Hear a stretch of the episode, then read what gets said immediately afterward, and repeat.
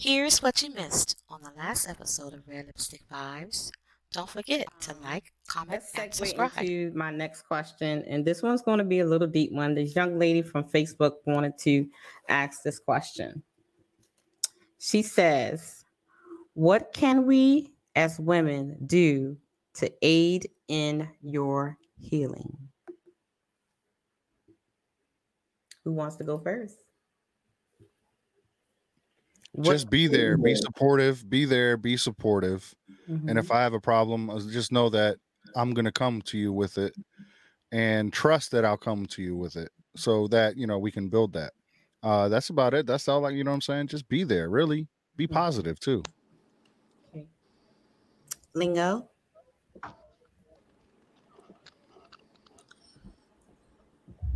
Love us on our bad days the same way that you love us on our good ones.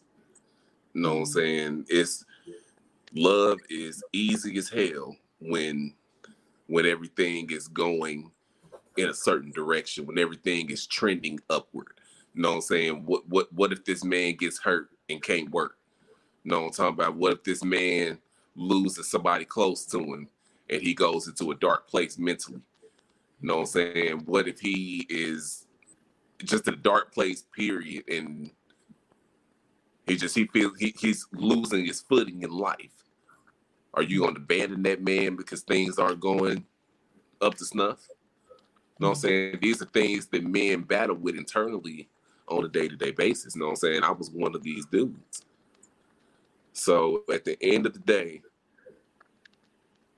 love a man all the way or don't love him at all. You know what I'm saying? Because as much as we need to love on our good days, we need it 3 times as much on our bad ones. Yeah, I agree. JB?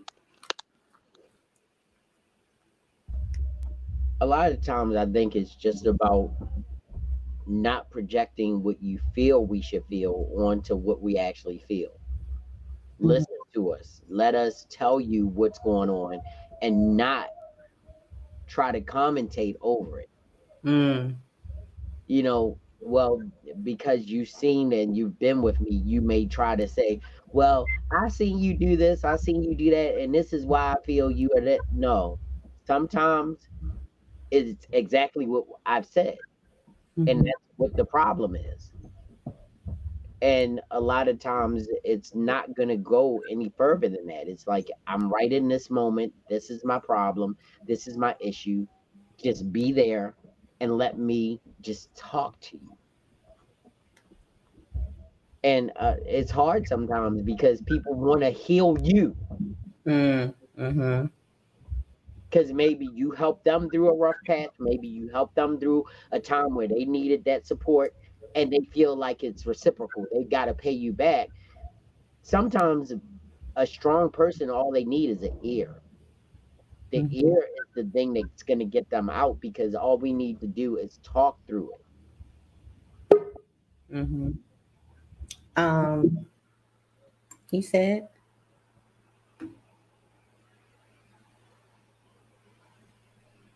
okay. That is a tough question for me, because healing is definitely something that I want to focus on myself. I don't think my woman would be able to necessarily help my healing, because that's an individual thing. It comes from trauma that I had way before I met her. But what she can do is she can help curate my life and curate my home to where the healing is easier. To bring a real quick analogy, I think of it like school. I came to realize that school was not about school.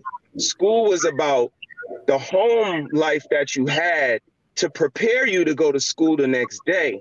Some people had to go to the library for, you know, the knowledge of encyclopedias to get the information to do a report. But other people had a computer in their home to where they can get their information right at home from a computer, and they had a stapler and pens and just all the necessary tools that you need to succeed to make it through to the next day to get you that diploma. And I think that when a woman curates our home, she quote unquote, I know this is a popular term, but be our peace and, you know, make sure that the things in our life is in order so that we can get up and go out the next day and face this evil ass world that can't stand a black man. And without that empathy, sympathy, and able to curate our home, I think it's going to be really hard to help in the healing process. And a lot of them, again, with the submission word and a lot of other tangibles that come into play of why it won't happen, unfortunately, I think it's an uphill battle. Yeah. Teddy? Listen to hear me and not to respond. I think that's where a lot of the problems come in. Like, I don't need you to respond to everything that I say. Please hear what I'm saying with your heart. Stop listening with just your ears. Because if you're listening with just your ears, the only thing that you're going to hear is what I think is wrong with you. Right. As opposed to what I think is wrong with us. Because if there's something wrong with you, trust me, it's something about us. It's not just you. So I really need for women to truly understand that. And it's like, just like on the same flip side with a man, listen and stop listening to respond, to really hear what the person is saying, because they're saying it from a place of pain. They're saying it from a place of anger. You don't catch what this person is saying. Eventually, they're going to stop saying it, and they're going to stop talking to you. And they're going to start talking to the wrong people who do not have your greatest interest at heart. So please just listen to us, because when men speak, we don't talk a lot. And there's a reason for that. We were taught to not talk like that. But if we come to you, that means we trust you.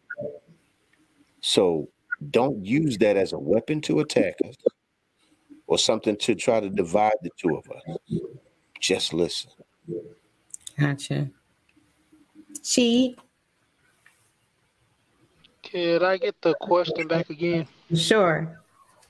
A young lady on Facebook asks, what can we as women do to aid in your healing? Well, it's most men, you know, that we have our struggles that we tend to kind of do things on our own.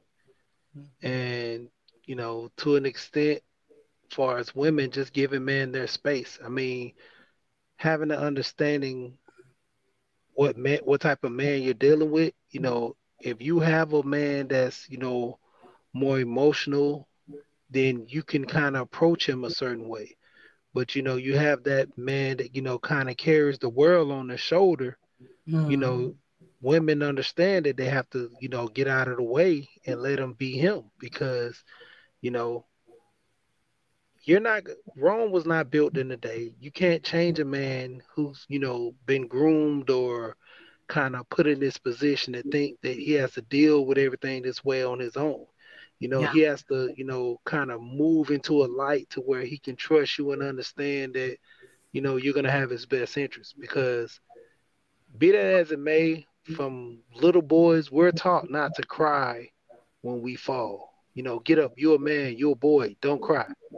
You know, and even coming into this space, there's a lot of men that kind of, you know, talk about things, you know. And I'm going to go ahead and drop this, because a lot of people don't know when I do this on certain panels. When I hear men get all emotional and, you know, get to talking about opinions, I say men deal in facts. So if you're going to talk to me, be a man, you know. And when they come with, oh, man, you know, I hit them with that Maxwell, that, because I tell them, I say, don't get all emotional with me, man. You know, don't be doing all that. Men deal in facts. I don't want you being, you know, that the woman's work. I want you to be that man that stand up and say, you know, you hit your chest and say, all right, you know. And so that kind of triggers a lot of guys. But, you know, in a sense, I tell them to, you know, to a certain degree, we always have to stand on things by ourselves. So we tend to kind of, you know, be loners to a certain degree. You know, some men can work with some other men. Some men just mostly, like I say, we just here to get the job done.